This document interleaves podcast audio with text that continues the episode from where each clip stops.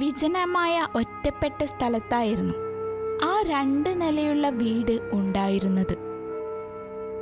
മഞ്ഞുകാലമായതിനാൽ ആ വീടിന് ചുറ്റും മഞ്ഞ് നിറഞ്ഞു കിടപ്പുണ്ടായിരുന്നു. അവിടെയുണ്ടായിരുന്ന കുതിരലായമൊക്കെ പകുതി പൊളിഞ്ഞ നിലയിലായിരുന്നു. അവിടെയുള്ള കുതിരകളൊക്കെ ഓടി രക്ഷപ്പെട്ടിരുന്നു. ഒരു എമർജൻസി കോള് കിട്ടി പോലീസ് അവിടെ എത്തിയപ്പോഴേക്കും ആ വീടിൻ്റെ ജനലുകളും വാതിലുമൊക്കെ തകർന്നിരുന്നു. അവർ ആ വീട്ടിൻ്റെ ഉള്ളിൽ കടന്നപ്പോഴേക്കും എമിലിയുടെ മാതാപിതാക്കളും സഹോദരികളുമൊക്കെ വിഷമത്തോടെ അവിടെ ഇരിപ്പുണ്ടായിരുന്നു.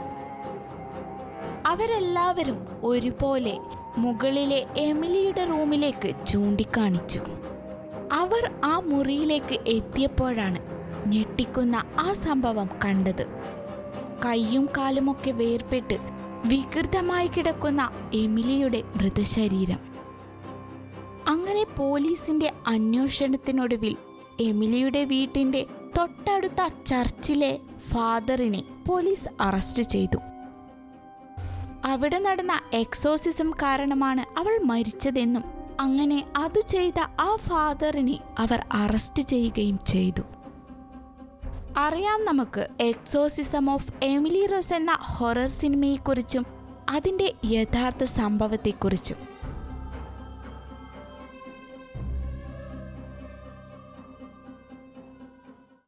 രണ്ടായിരത്തി അഞ്ചിൽ ഇറങ്ങിയ ഒരു ഹൊറർ സിനിമയായിരുന്നു exorcism of Emily Rose. An Michel എന്ന പെൺകുട്ടിയുടെ യഥാർത്ഥ ജീവിതകഥയെ ആസ്പദമാക്കി എടുത്തതാണ് ഈ സിനിമ.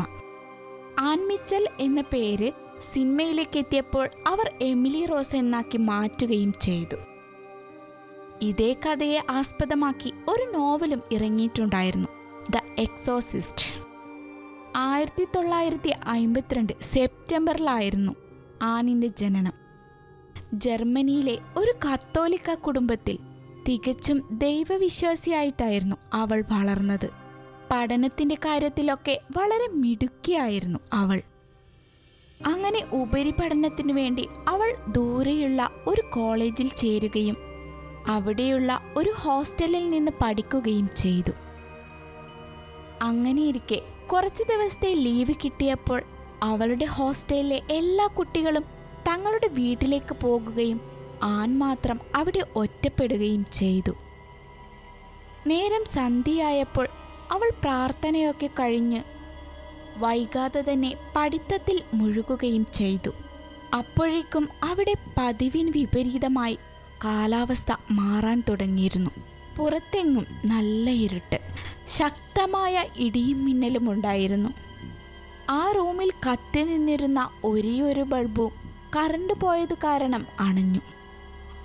ഇതൊക്കെ കണ്ട് അവൾക്ക് ചെറിയ പേടിയൊക്കെ തോന്നിയിരുന്നു. അവൾ പേടിയോടെ പുസ്തകം മാറ്റിവെച്ച് പുതപ്പ് മൂടിക്കിടന്നു. അപ്പോഴേക്കും എന്തോ ഒരു ഇരുണ്ട രൂപം അവളുടെ അടുത്തേക്ക് വന്നു.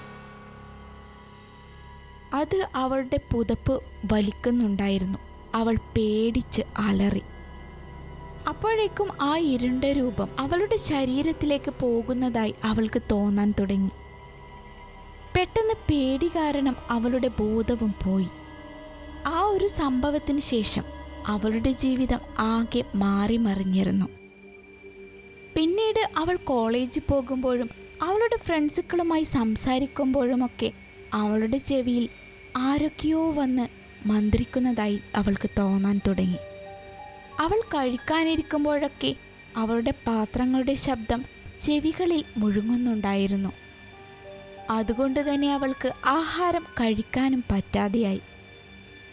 അവൾ ഹോസ്റ്റലിൽ കിടക്കുമ്പോൾ ആരൊക്കെയോ വന്ന് അവളുടെ കഥകിൽ മുട്ടുന്നതായും കുറേയധികം പേടിപ്പിക്കുന്ന രൂപങ്ങൾ അവളെ ആക്രമിക്കുന്നതായും അവൾക്ക് തോന്നാൻ തുടങ്ങി.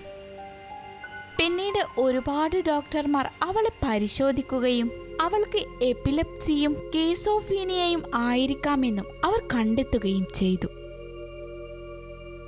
അതിനുള്ള മരുന്നുകളും അവർ നൽകി. പക്ഷേ ഇതൊക്കെ കഴിച്ചിട്ടും അവൾക്ക് ഒരു മാറ്റവും കണ്ടില്ല. പിന്നീടുള്ള ദിവസങ്ങളിൽ അവളെ ആരൊക്കെയോ ആക്രമിക്കുന്നതായും അവളുടെ കൈയും കാലുമൊക്കെ ഒടിക്കുന്നതായും അവൾക്ക് തോന്നാൻ തുടങ്ങി. പിന്നീട് ഒട്ടും വൈകിക്കാതെ അവൾ അവളുടെ വീട്ടിലേക്ക് പോയി. പിന്നീട് അവൾ സ്ഥിരം പോവാറുള്ള പള്ളിയിലേക്ക് പോയി ഫാദറിനെ കണ്ട് എക്സോർസിസം ചെയ്ത് തന്നെ രക്ഷിക്കണമെന്ന് പറഞ്ഞു. അങ്ങനെ അവളുടെ ക്ഷണം സ്വീകരിച്ച് ഫാദർ അവളുടെ വീട്ടിലേക്കെത്തി. അങ്ങനെ അവളുടെ വീട്ടിലെത്തിയ ഫാദറിന് അവളെ പരിശോധിച്ചപ്പോൾ തന്നെ മനസ്സിലായി അവളുടെ ദേഹത്ത് എന്തൊക്കെയോ സാത്താൻ ശക്തികൾ ഉണ്ടെന്നും ആ ശക്തികൾ അവളെ ഉപദ്രവിക്കുന്നുണ്ടെന്നും മനസ്സിലാക്കി. പിന്നീട് ഒട്ടും വൈകിക്കാതെ തൻ്റെ എക്സോർസിസം ഫാദർ തുടങ്ങി. അങ്ങനെ അത് തുടങ്ങുന്നതിന് മുൻപേ ആനിനെ ആ കട്ടിലിൽ കെട്ടിയിടുകയും ചെയ്തു. താൻ ഉരുവിടുന്ന മന്ത്രങ്ങൾ ആനിൻ്റെ മാതാപിതാക്കളോടും സഹോദരങ്ങളോടും ഉരുവിടാനും പറഞ്ഞു. അങ്ങനെ എക്സോർസിസം ചെയ്ത് പകുതിയായപ്പോഴേക്കും ആൻ കൂടുതൽ അപകടകാരിയാവുകയും തന്നെ കെട്ടിയിട്ട കയറൊക്കെ പൊട്ടിച്ച് അവിടെയുണ്ടായിരുന്നവരെ ആക്രമിക്കാനും തുടങ്ങി. അവളുടെ അലർച്ച കാരണം ആ വീടിൻ്റെ ജനൽപ്പാളികളൊക്കെ പൊട്ടി താഴെ വീഴുകയും ചെയ്തു. അവൾ അവിടെയുണ്ടായിരുന്ന ആ ജനലിലേക്കൂടെ താഴേക്കു ചാടി കുതിരലായത്തിൽ പോയി ഒളിച്ചു. തൊട്ടുപുറകെ ആ ഫാദറും അവരുടെ മാതാപിതാക്കളുമൊക്കെ കുതിരലായത്തിൽ പോയി. അവളിലെ ദുഷ്ടശക്തിയുടെ പരാക്രമണം കാരണം ആ കുതിരലായത്തിലെ എല്ലാ കുതിരകളും ഭയത്തോടെ അവിടെ നിന്നും ഓടി രക്ഷപ്പെട്ടു. എന്നിരുന്നാലും ഫാദർ തൻ്റെ എക്സോർസിസം നിർത്താൻ തയ്യാറായിരുന്നില്ല. എക്സോർസിസത്തിൻ്റെ ശക്തി കൂടുന്തോറും അവളിലെ ദുഷ്ടശക്തികൾ അവളെ കൂടുതൽ ആക്രമിക്കാനും തുടങ്ങി.